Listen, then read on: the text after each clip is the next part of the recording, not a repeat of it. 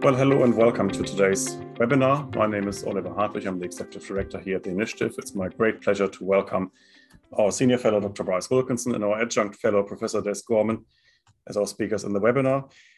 We have come here today to launch our latest report. I've got a copy of that in front of me. Every life is worth the same. It's a very provocative title these days, apparently.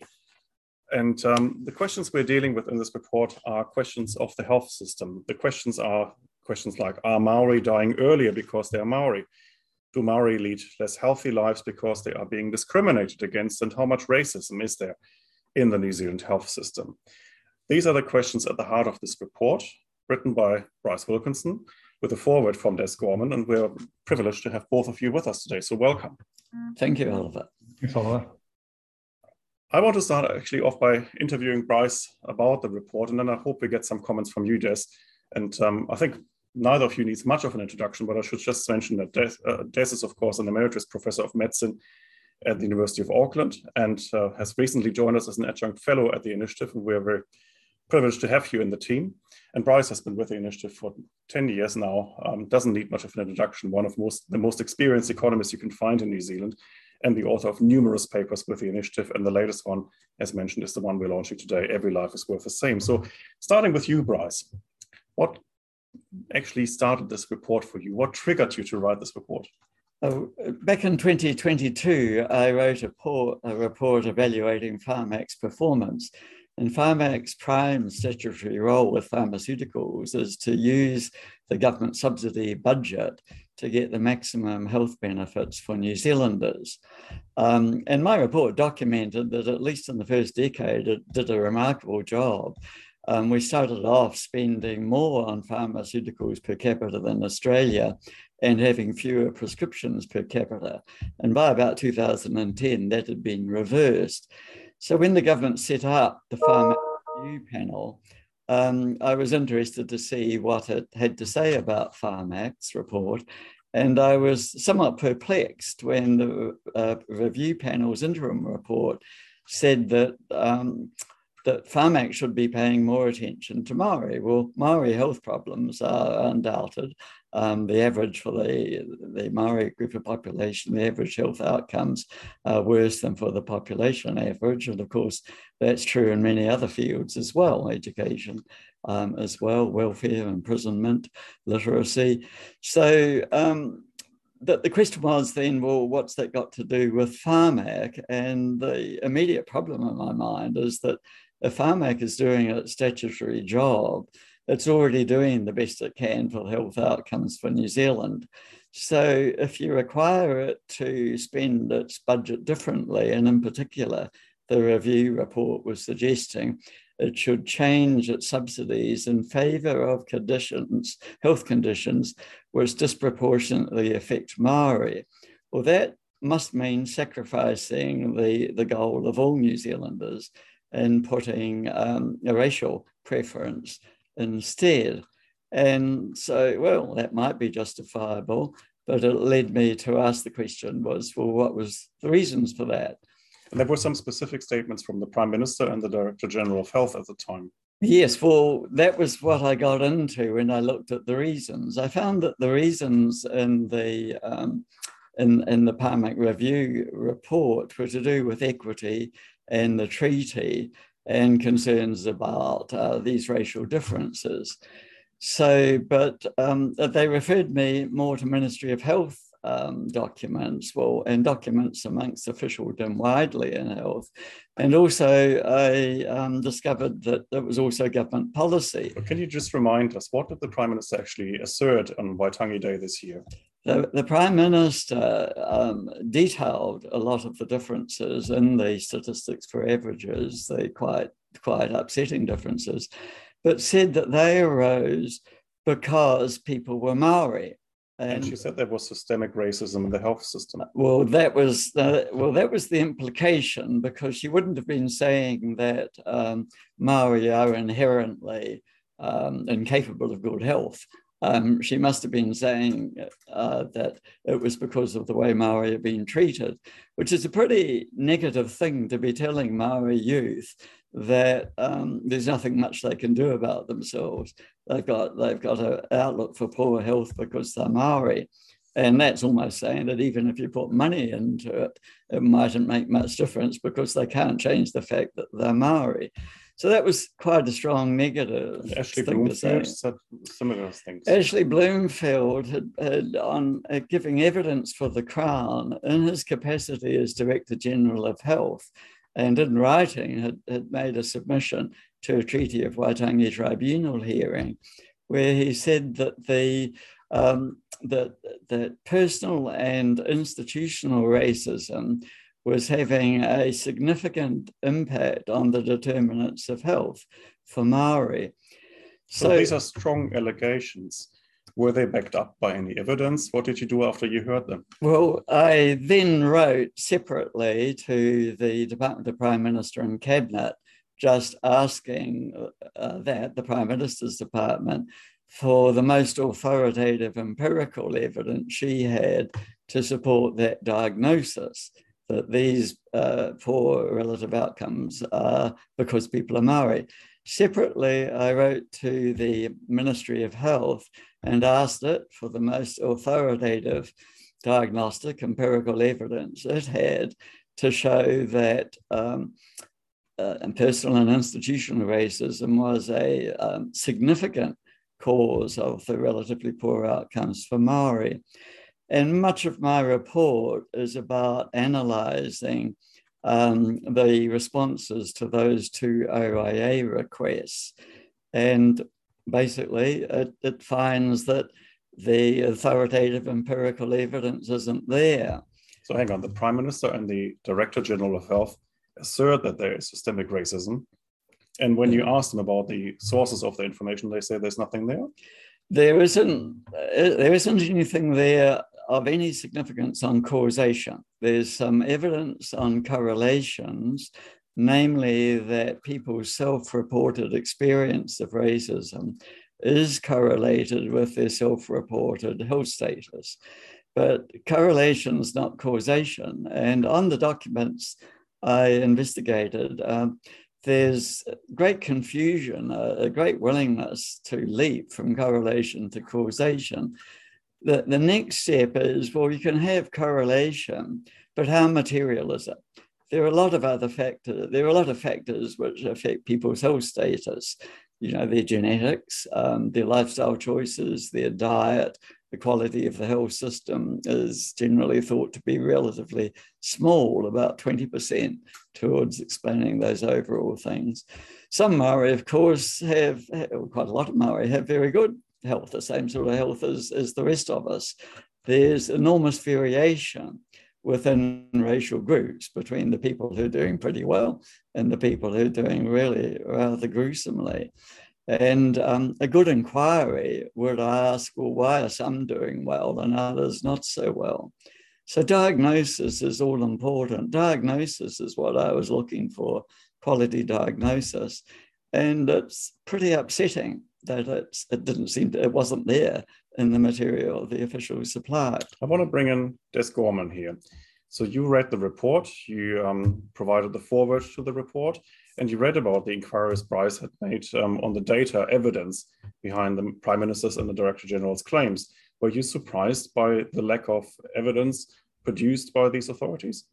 Uh, no, I wasn't, Oliver. First of all, I have to point out that one of the truisms of any public health system is that it's engaged in a process of rationing and that there are only two variables which you can manipulate, and that is who's entitled and what they're entitled to on the one hand, and access on the other. So all decisions about allocation of healthcare are inherently political. And those rationing decisions are how do you take a finite resource into what is essentially an almost an infinite need and allocate those resources? So I don't think we should be surprised that, in fact, there is a strong political influence about how healthcare is delivered. That's inevitable. Now, the fact that uh, Bryce was unable to obtain any hard evidence around institutionalized racism does not surprise me. How do you quantify it? How do you measure its effect? And how do you separate it out from those factors which are inexorably linked, such as housing, accommodation, and education, and those three factors I just mentioned are very strong social determinants of health inequalities. But I think the trend on the planet now, Oliver and Bryce, is to go to individual assessments and, in, and to focus on individuals and individual families and their broader social context. And the minute you aggregate risk to the level of race, I think you start running into anomalies and errors and a whole range of um, assumptions. Is there a health system? Is there racism in the health system? Well, of course there is. Humans are inherently racist if you think about our speciesism, the fact that most of us happily eat animals and wear their skin on the one extreme, and at the other end, it's anchored by a mother's special love for her children. This idea that, you know, the strong evolutionary push we have to look after our own, along that spectrum from the mother and her baby to speciesism is racism. And so that's the reason why, guys, we spend so much time and trouble in our medical education and our nursing education and the education of our other health professionals, making sure that our graduates are culturally competent. And that's to minimize that inherent uh, racism. And of course, you then have to recognize that we undermine all of those good efforts by the fact that of the OECD nations, we are the most reliant on overseas trained doctors and nurses. So we keep importing. There's a large flux of these overseas workers.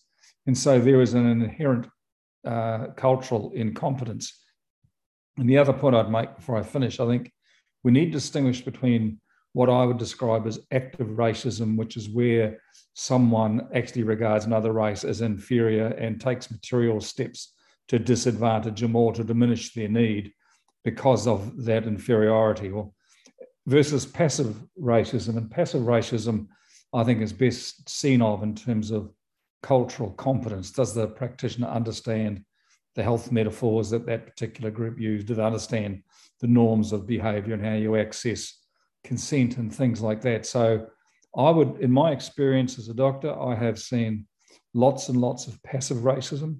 I've seen very little, if any, active racism.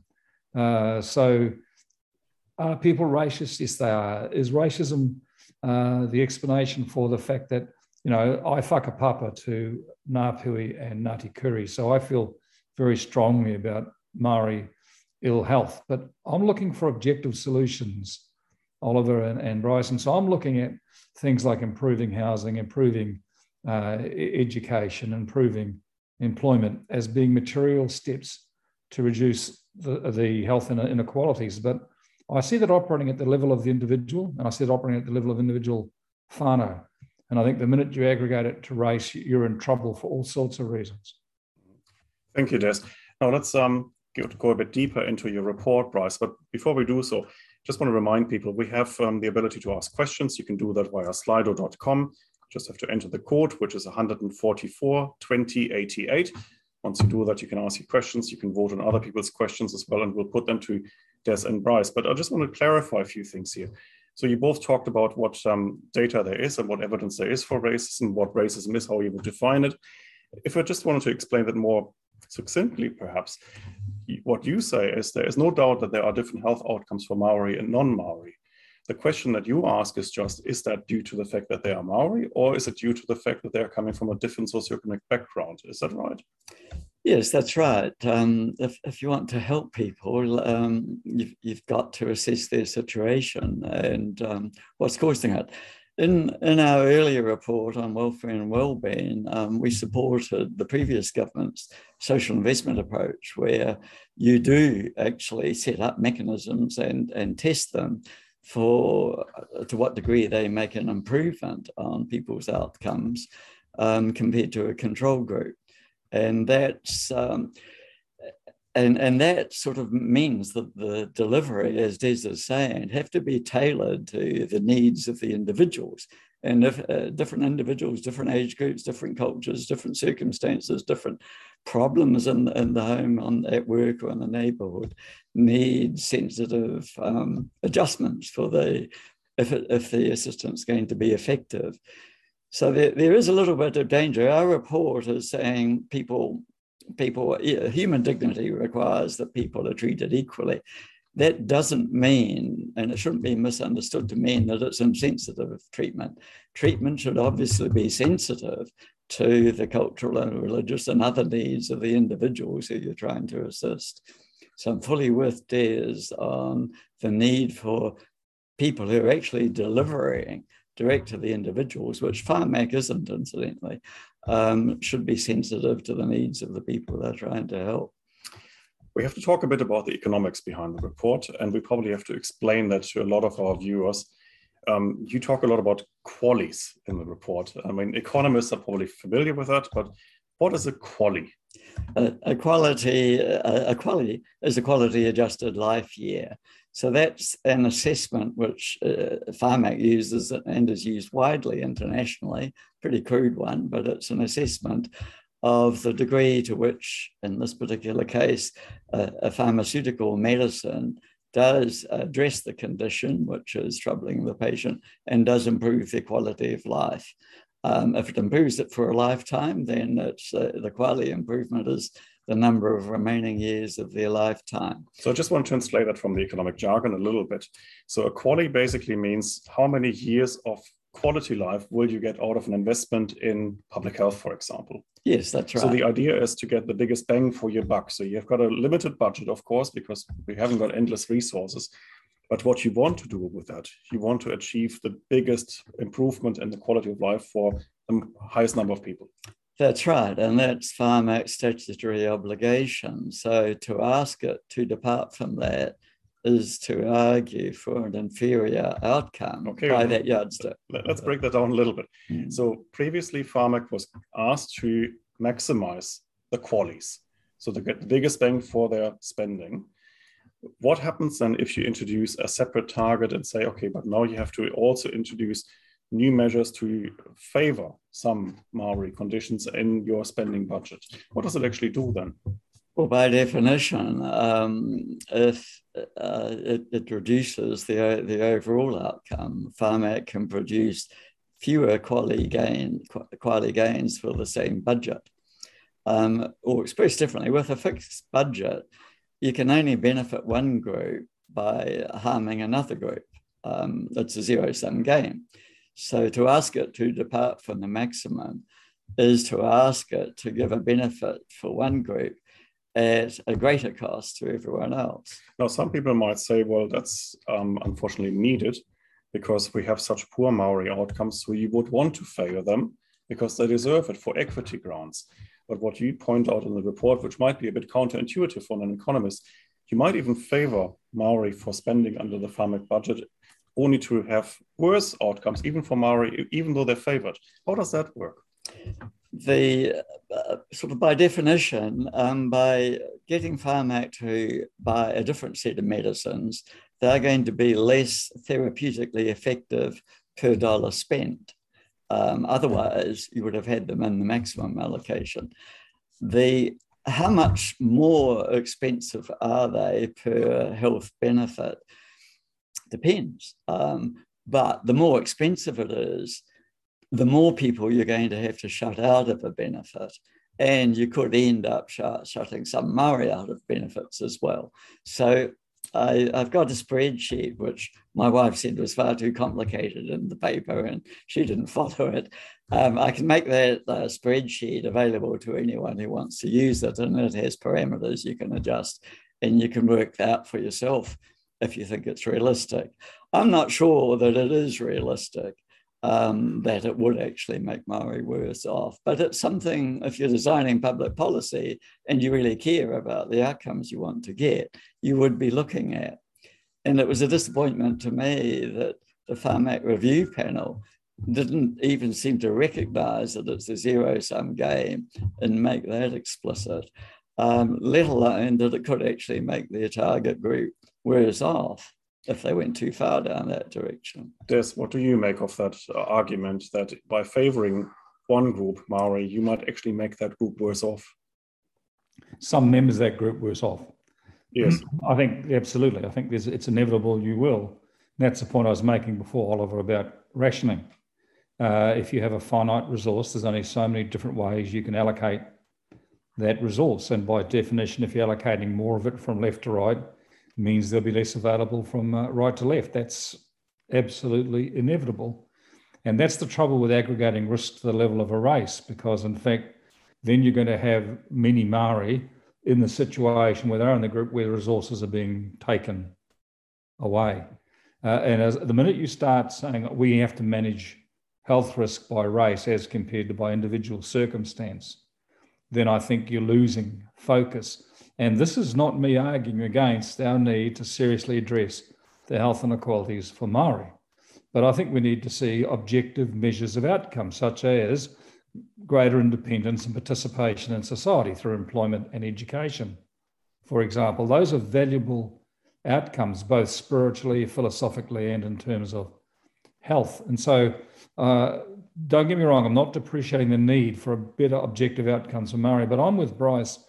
We need less political rhetoric and posturing and more objective evidence of what works.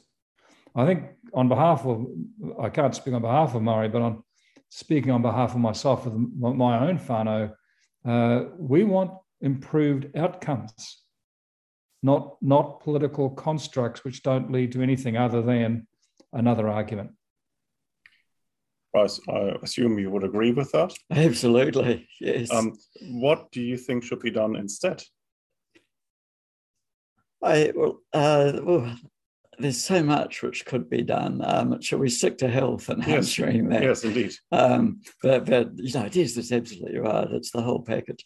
Um, on firstly, I'd leave Pharmac as it was, with the objective of using the government's budget to get the maximum, but the, the most effective pharmaceutical medicines for the various conditions you can buy with that budget. So the, the greatest health benefits for New Zealand. Um, secondly, um, one thing I said in my report is no one's satisfied with the size of the health budget. That were the government deliberately left that out of the terms of the reference. But most of the people giving submissions want the government, the pharmac, to be subsidising a medicine they want. But they're, they're not so clear about which ones it should not be subsidising. And I think the, the central problem is that there's no clarity about what the government subsidy budget is intended to achieve.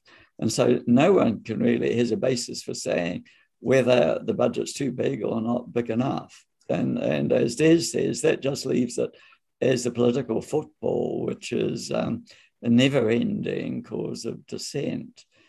The, um, but above all, and, and uh, this is also making the point, which is really important, that there'll be more people, non Maori, getting bad health outcomes than there are Maori. And taxpayers who, who are paying the money, uh, and they're of all races and ethnicities and religions, they surely want the people at the bottom helped, regardless of their race or, or ethnicity. Um, so, the, so uh, policy should focus, as uh, the title of our, our, our, paper says, on treating everybody who are in predicaments that they're really um, struggling with. And uh, with human dignity, they should all be treated as, as of equal value in giving assistance. The assistance should naturally be tailored to their specific needs. And again, that social investment approach, which the previous government was pursuing, had that objective in mind. And it allows sort of um, ethnicity specific deliverers if that's the most effective way of, of dealing with that with that population group. And that's one of the beauties of it. And it takes the view that local communities know best what the needs of their community are. And I think that's a big criticism and concern I have about the government's health measures generally is that they seem to be having the premise that Wellington knows best and centralisation's better. And that's certainly not true. Des, I see you nodding, so I yeah. presume. Oh, no, no, Oliver, I'm a strong advocate of the social investment approach. It's something that the Welfare Working Group I was a member of recommended. It's something that Murray Horn and I wrote into our health funding review in 2014. I think once you recognize that not only is disease socially contingent, but it's socially impactful, you realize that, for example, if you invest in mental health, the returns on that investment are to education, child protection, social welfare, the prison service, and so on. So only a whole of government approach can possibly change many of the factors which underpin uh, health. And, and I think, you know, I'd agree with uh, Bryce. I think uh, there is a need for a shift away from Wellington knows best to local solutions for local need. And if I look at the health systems that I respect globally, the central agencies are there to enable local solutions for local need, not to have a top down address. Uh, and in that regard, and I think this is something Bill English pointed out, and all credit to him, we know who the needy New Zealanders are. We know them by name, we know where they live. I mean, the extraordinary thing is we actually can define the population at risk by name and by address. Uh, and so I think to shift to the level of whole of country, whole of race uh, interventions is to lose sight of the fact that local solutions for local need is where the rest of the planet is heading, and for good reason. Hmm. What would you, as a medical practitioner, regard as the best benchmark for the efficiency of the health system? Is it what economists regard as QALYs, or is it something broader than that? Yeah, uh, look, I think the answer is look, QALYs, as you know, uh, is a very imprecise science, but it's better than nothing at all. Uh, and local communities are very well equipped to define their own valuable outcomes. Uh, and in fact, can do when you ask them to say, What would you value as an outcome? They will tell you. And generally, it's around living independently and being able to participate fully in society, measured in various ways. I'll give you an example. If you're looking at people having cataract surgery, excuse me, and you said to them, What valuable outcome would you want here? The answer would be to be able to get my license back, not to have a certain level of vision, not to have visual fields of this or that. Say, I want to get my license back. A person having a total hip joint replacement, a working age person, would say, I want the mobility restored so I can go back to work. So I think the thing about going at an individual level, you can actually define the outcomes those individuals want. And then what's required is a period of discovery to work out what's the best way of delivering it for that individual or that particular family. And so that, that's why you need to be at that level of granularity to produce the sorts of results you want. And I think that's what social investment brings. It brings an unrelenting focus on the individual, on individual families, on individual need, it brings an unrelenting focus on what's the solution required in this context for that individual. And much of that, actually, many of that in, rural Maori communities will be understanding Maori, health, uh, Maori health metaphors and understanding how Maori go about giving consent. So, cultural competence is part of what you need to be able to deliver on the solutions. But ultimately, my answer, long-winded answer to your question, Oliver, and I'm sorry for it being so long-winded, is that QALYs are better than nothing, but in fact, the, the outcomes that we need to be trying to achieve are the outcomes that the individuals define as being valuable to them, and then to a less extent, valuable to the funders and everybody else. But if I understand you correctly, what you do is you take an individualistic perspective. You look what works for the individual within the community. You do a cost benefit analysis. You look at QALYs, but none of this necessarily features race as a determinant. I mean, you take the culture into account, of course, because you want the best outcomes, but you wouldn't take a race-based approach. Do I understand that correctly? Yeah, you're right. Look, cultural competence, cultural incompetence will get in the way of delivering good healthcare. But by itself, it's not a magic recipe for better health outcomes. It's, uh, for example, I'll give you one very quick example of a um, person that I saw, and I'll change it a bit so that, that the case can't be recognized a Maori man was seen by an Indian psychiatrist who'd been in New Zealand for about a year or so. And uh, the Indian psychiatrist diagnosed him as having schizophrenia and recommended a major tranquilizer. And the family was so upset they made a complaint to the insurance company that was involved and a complaint to the Health and Disability Commissioner. And they asked me to see him. And when I saw him, he was uh, unable to control the voices in his head and he's unable to control uh, what he was saying. So I arranged for the whole family to come and see me, and they crowded into my consulting room. And they made it clear to me that they saw this man as a tohunga. He was a treasure. He was blessed with the spirits of his grandfather, and his grandfather would come back to communicate with the family through this man. And so I explained to the family that this was a wonderful blessing, but it was causing him great distress. And we needed to do something to reduce his level of distress, which just so happened to be the same major tranquilizers the Indian psychiatrist had recommended. Now, the cultural incompetence that he demonstrated in the psychiatrist was on twofold. One, he didn't understand the health metaphor of mental health for that Maori group. The other is he didn't understand that consent's given by the family, not by the individual. So technically competent medicine became a was compromised because of cultural competence. Now I call that passive racism. That's not active racism, that's passive racism, and that's vulnerable to education. So in my view, addressing racism like that helps us deliver better healthcare, but it doesn't define the outcomes that a society, an individual, that a family would find valuable. And if you go back to Michael Porter's work, value is either a, a better outcome at reduced cost or the same outcome at reduced cost or both. And so it's very, it's very simple. Who defines where the value sits in an outcome? Is it Wellington? I don't think so. Is it local communities and local individuals? Absolutely. What do you think, Bryce? Where should it be defined? Well, values in the individual, and um, that will be affected, of course, because because we're not islands by um, the family around us and, and friends. But uh, yeah, if, if you're trying to help the individual, it's the individual's perception of their well-being that's that's what's the important thing. But you didn't see that addressed in the Pharmac Review Panel's report. Well, no, and, and that was one of the, the puzzles. Is, is Pharmac's not a delivery agent? Um, it, its job is to use its budget to get uh, the most therapeutic potential benefits from the, the, the medicines it's putting in. Um, to the degree that it, it needs cultural sensitivities in assessing that, the, the chief executive should already be employing that. Um, and the Pharmac Review panel didn't make a case that the chief executive was failing to perform his statutory function. So, I mean, to me, for your Pharmac's a bit like your, your car mechanic or someone that's got a technical job to do. It is a demanding one, assess therapeutic um, effectiveness. That's the specialty. You need experts in that. Doing the bargaining with the companies to get the best price, that's, a, that's another set of skills. But um, it's like a, the mechanic who fixes your car has skills none of us, particularly, although most of us don't have. You want someone who does the job. Um, and you know, why would you care what their ethnicity was or their religion was or whatever?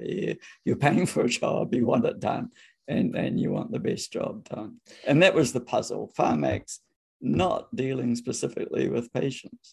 Now, you spent many months on this report and you looked at the evidence from all sides. What annoys you the most actually out of this? That the uh, Pharmac review comes out with a solution that is obviously not based on economic principles, or that they didn't even try to provide the evidence for what they were trying to do? Well, yeah, what I find terribly disturbing, having worked much of my life in public policy, and the fact that this is medicine, you know, in medicine, every, everyone knows that if you fail to diagnose the problem correctly, the person needs help. They're unlikely to get a helpful outcome. could even make them worse. Well, it's the same in public policy. If you really want to help people and you don't take diagnosis seriously, you have to ask whether they really care whether the remedy they're proposing works or not. And that's really upsetting. You, we want a Ministry of Health who really cares about improving the outcomes. Before we get to the uh, questions from Slido, and just a reminder, Slido code is 144 2088. Just want to ask both of you, Des and Bryce, how difficult is it to discuss these questions? Because inevitably, someone will probably level the racism accusation against you for just bringing this to our attention. Maybe start no, with Oh, Des, go ahead. I'll, I'll start, Oliver. I have to add, by the way, that a system like Pharmac disadvantages people with rare and exotic diseases uh, by definition because they're rare and exotic. Mm-hmm. Uh, the conditions which are putting Maori in graves earlier than other New Zealanders are neither rare nor exotic, uh, with all due respect. So uh, the people being disadvantaged in a Pharmac type approach pre- uh, are predominantly people with rare and exotic disease. Mm. the second thing is that the point you make is that this is a difficult conversation to have because it, it does immediately produce claims of racism and then induction of cancel culture. And it's very, very difficult. It's easier for me because I do whakapapa back to Ngāti and Ngāpuhi to express these opinions. But for someone who can't do that, it's almost as if you are not entitled to an opinion because by definition you aren't able to identify as, as Maori. Uh, I think that's an abhorrent point of view. I think our society is based on a liberal democracy. That liberal democracy requires freedom of speech. We need a brave media rather than a bunch of cheerleaders like we currently have. We, we need a, an academic community that's prepared to stand up and speak. And as you know, Bryce, when I started voicing comments which were critical of the government's management of COVID, I received appallingly negative comments from fellow academics trying to silence my point of view. So there is no question that this report uh, will involve uh, uh, accusations of, of racism. But there's nothing racist about saying the government has argued and the Ministry of Health has argued that systemic racism is responsible for ill health of Maori, but can't produce any evidence to support that statement. That's not a racist comment. That's a statement of fact. They haven't produced any evidence to support their hypothesis. As such, it's a completely unsubstantiated hypothesis, regardless of its merits. Bryce, were you concerned of that accusation? Well, uh, it, it, it will happen. Um, I've got a chapter in the report on the international experience with affirmative action. And what it, it what I, I cite enough of it to show that the grounds for real concern that the the benefits will go to the people at the top of the ladder and they won't filter very much down to the people who we'd all really want to see helped. And so it's the people at the top of the ladder who are most like who most likely to benefit from what's happening. And they're most likely the ones who'll try and close down the debate by, by using the racist label. But let's see. Well, I think it was incredibly brave of you to write this report because you know what the response in parts would be. But I think it's important to have such a discussion and to actually highlight how important it is to have evidence-based policies. And with that, I think we should probably get to the Slido questions because they're coming in and please keep them coming. First question, um, what are the first steps that need to be taken in order to move away from race-based uh, approaches to healthcare? Maybe starting with you, Des. Uh, in my opinion, the social investment approach is the approach to take, and that does involve focusing on individuals and their families. It does include uh, things such as individual budget holdings, where high needs groups actually actually manage their own budgets. But it, it, it is an identification of risk at a very individual level. Uh, yes, to deliver care for a Maori family, you need to be culturally competent. Yes, we need to be aware of what the systemic barriers are to access and so on. But ultimately, we need to be identifying that small group of New Zealanders who are doing very, very badly and focus on them at a very individual level and to go through a period of discovery of what is it that we need to do to deliver the outcomes that they think are valuable to them. I suspect you agree for you, oh, social investment? Yes, absolutely. Yes. Full um, credit to Bill English. Yep. Mm. Next question, Bryce, for you. Would Pharmac be better to evaluate medicines using a cost benefit analysis from a whole of government perspective rather than a cost utility analysis from a solid health perspective? That goes into the same area now. In principle, it would be um, a full cost benefit analysis, but in practice, I think it's impracticable. Um, there, there are too many other variables to do with housing and education and social welfare matters outside Pharmac's control. But there is, there is a valid point. If someone's got, say, a psychotic problem, um, if it's not treated, they could end up bashing up other people. They could take prison time. They could take a lot of police and courts time. And a full cost benefit analysis would try and take those things into account. I think um, so so Pharmac's focus on just the health outcomes is is is arguably too narrow, but I, I think it would become um, impossible for it to do the full whole of government thing. Yeah, I was just going to ask, where do you even find the economists doing all of these CBAs? Well, yeah, the, a, good CBA can cost us a million dollars, and in the US, it can cost a lot more than that. Yeah, and as you have already hinted at that, you think this can be done at the community level where there is probably better, better yeah. transparency and accountability. Yeah, I do. I, I think we need a uh, an agency in central government that manages uh, the social investment approach, that manages, that has the actuaries, that has the ability to generate um, the counterfactuals, because unless you know the counterfactual, you can't size an investment. But I think the actual identification of solutions has to be at the level of delivery, which is at the level of of, of the community. Um, we don't want what we don't want from Wellington are solutions which are one size fits all. What we want from them is the assistance and resources that locals need to produce mm-hmm. uh, local solutions. And and in that regard, yes, we would expect them to be culturally competent. In that regard, uh, uh, by the way, I, I, must say about Pharmac and about most of our rationing, most of the rationing in New Zealand is not determined by best return on investment. It's determined by the political economies which control healthcare, those very strong aggregates of providers and some consumers that have maintained their influence over the health system since 1938. The reason why our health system has been resistant to reform is because those political economies are so powerful. And you know, the classic example in 1938 was when Michael Joseph Savage tried to introduce a universal healthcare system into community and primary care the GPs, the, the New Zealand chapter of the British Medical Association, opposed him and rolled him. You imagine a guy with all the political capital of the Great Depression got rolled. That's an example of the power of the political uh, economy. So, in, in my view, Pharmac represents an aggregate of drugs which suit the needs of the provider groups that have the greatest influence on, on healthcare as we know it. And the same is true in rationing. The services you see are conventionally provided by conventional providers and accessed in usual, usual ways. They do not address individual need and they do not involve processes of uh, discovery. It's almost like you have a menu of services and you choose from them, but the menu never changes.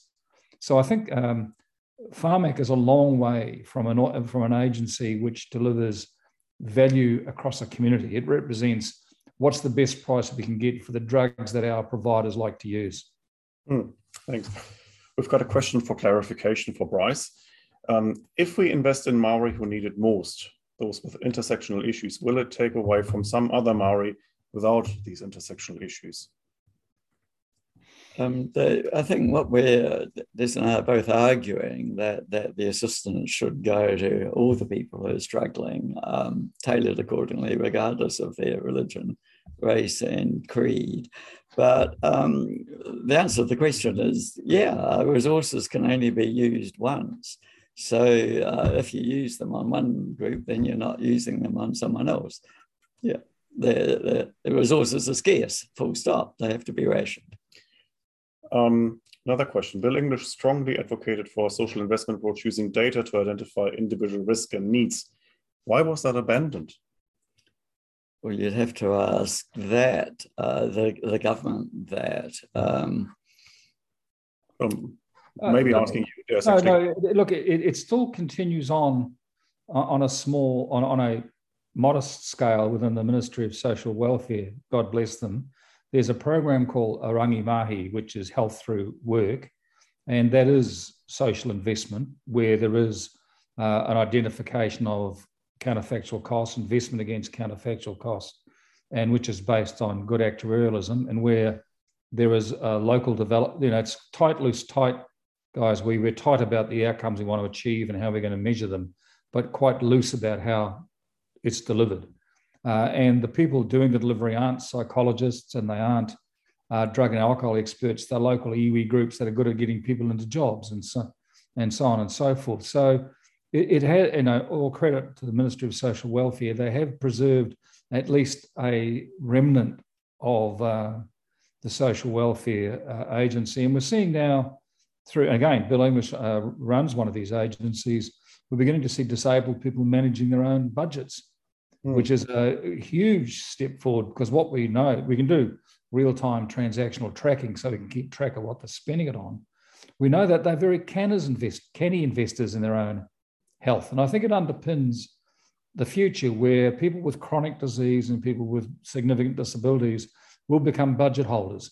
For the average citizen who doesn't have chronic disease or disability, the transactional costs will exceed the value. There's no point in it. But for people who are high end users, owning their own budget budget's a good idea. So the answer to that person's question is while it's no longer front and center in the government's thinking, to be fair to them, at least there's a rudiment that still there's still a heartbeat in the Ministry of Social Welfare.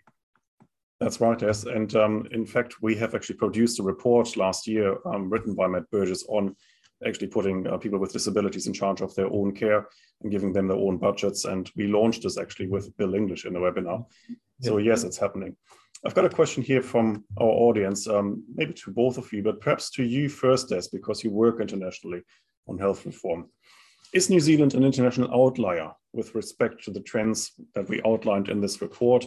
so the race-based approach to health, or are we sim seeing similar developments elsewhere?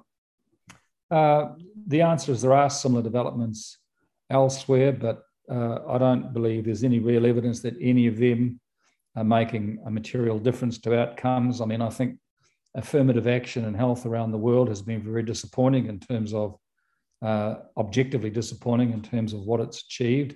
But that's largely because they have not had a focus on the outcomes they're trying to achieve. If you don't know what it is you're trying to achieve and what success looks like, well, chances are you, you, you won't. Uh, but in terms of where modern health systems are heading, yes, we are an outlier. If we compare ourselves to Switzerland, Germany, the Netherlands, uh, South Korea, if we compare ourselves to the very best health systems in the world, which are generally private systems in the US, we're going in the opposite direction. We're going for a monolithic central health authority which uh, purports to deliver universal health care at no cost at the point of delivery. You know, we still have a love affair with the National Health Service. Well, I hate to point it out to your, your viewers, but the National Health Service is technically insolvent and has been for a long, long time. Uh, and so we have a love affair with a system which made sense in 1938 and 1948, but the demographic shifts the aging of our communities, the number of older people with multiple comorbidities, the cost of healthcare, the, the relative decline in the community that pay tax but don't consume healthcare or pay premiums means that those systems are just not economically viable anymore. That's yesterday's thinking. So we're still trying to move to a national health service, which really is based on uh, outdated thinking and an outdated approach. Right. Uh, no, I won't add, add to that because my um, my focus has been narrower on on Pharmac, and I haven't um, written a report about our overall health system. Um, I did do a report some years ago on the Singapore health system and um, how favourably that compared. They had their cost structure so low that they could do uh, medical tourism, fly um, specialists from the US to treat US patients who also flew to Singapore. And um, I sort of thought, well, gosh, if New Zealand got its act together, it could do that too. Now, you both mentioned the importance of local solutions, of the social investment approach. So, this question is relevant to both of you. In regards local, is it likely that Health New Zealand will be any more likely than DHBs to be successful? Who would like to go first? I'll start if you like, Oliver. No, I think it's going to be less successful. Uh, it's even further removed from the needs of communities. Uh, it's ironic that we had a health funding authority and regional health entities, which uh, Helen Clark's government disestablished on the basis that healthcare need to be governed far more locally with a significantly greater local focus. Uh, so this is actually reversing those reforms uh, yes, there's going to be localities. No one knows how many or what they actually look like or what they'll actually be doing. No one knows what the district health boards will become. They're currently being called districts, but what on earth does that mean? I mean, most of the new structure lacks definition and it certainly lacks coherence. Uh, and it's a great tragedy. The idea that you can restructure the health bureaucracy and there'll be an outbreak of better healthcare is at best naive. Um, you reform a service industry by an absolute focus on the customer experience. And if you read the health reform documents that we that we have presently available to us, the customer experience is not a focus at all. It's about restructuring a bureaucracy. So sadly, I think we're moving away from local solutions to local need. But given that most of the system is yet to be defined, who knows? But I think the one thing I can guarantee for that person who asked that question is you will see more bureaucrats and you will see a, shift, a shift in investment from the front line to the back office. Mm-hmm. Right. Yeah, as, as an economist, um, the critical thing for government and health is public health, like, like the, the COVID thing we've seen and infectious diseases and things. Much of the rest of health is a private good. You know, my knee operation benefits but me, but no one else really. And that distinction's been blurred. The government's people are expecting too much of government um, the government's involved in all sorts of things it, it can't do well. And it's uh, distracting it from things like public health, where we would really want it to excel. Yes, uh, look, I can pick up on that uh, just quickly. Oliver, we don't have a health system. We have a disease and injury management system. We have a system that reacts to health problems and tries to fix them. And that's maintained by the way we invest. And it's maintained by the fact that New Zealanders view healthcare like insurance. They assume that when, it need, when it's needed, it'll be there. What we don't have is a funding mechanism which drives us upstream. The only way to manage uh, the growth of hemodialysis units and people going into diabetic renal failure is to prevent the onset of diabetes. It's not to better manage diabetics, it's to be so far upstream that you're preventing the onset of diabetes. That requires a completely different funding mechanism to shift us from a reactive injury and disease management system to a health system. These health reforms should have been based on that sort of logic, not on Keynesian economics. And you guys know this better than I do. If you, sh- you know, that, that a central agency has a greater chance of efficiency. So, uh, uh, in my view, I think it's important for the viewers to understand we don't have a health system. Let's not pretend we have a health system. We have a disease and injury management system, which is maintained by the way we fund healthcare when we fund it by activity. And so what we get is activity. What we don't get are better outcomes. And what we don't get are people like me spending all day, every day upstream trying to prevent the onset of disease and injury. In summarizing the learnings from this discussion and in summarizing the learnings from the report, Des, what would be your three key takeaways from Bryce's research? Yeah, I think the ill health of Maori is too important to leave it in the realm of rhetoric. I think it needs objective data. And I think the objectivity has to be focused on better outcomes. I think it, I mean, yes, it's enough talk and enough postulating. What we need is do something. We want interventions which have demonstrated better outcomes.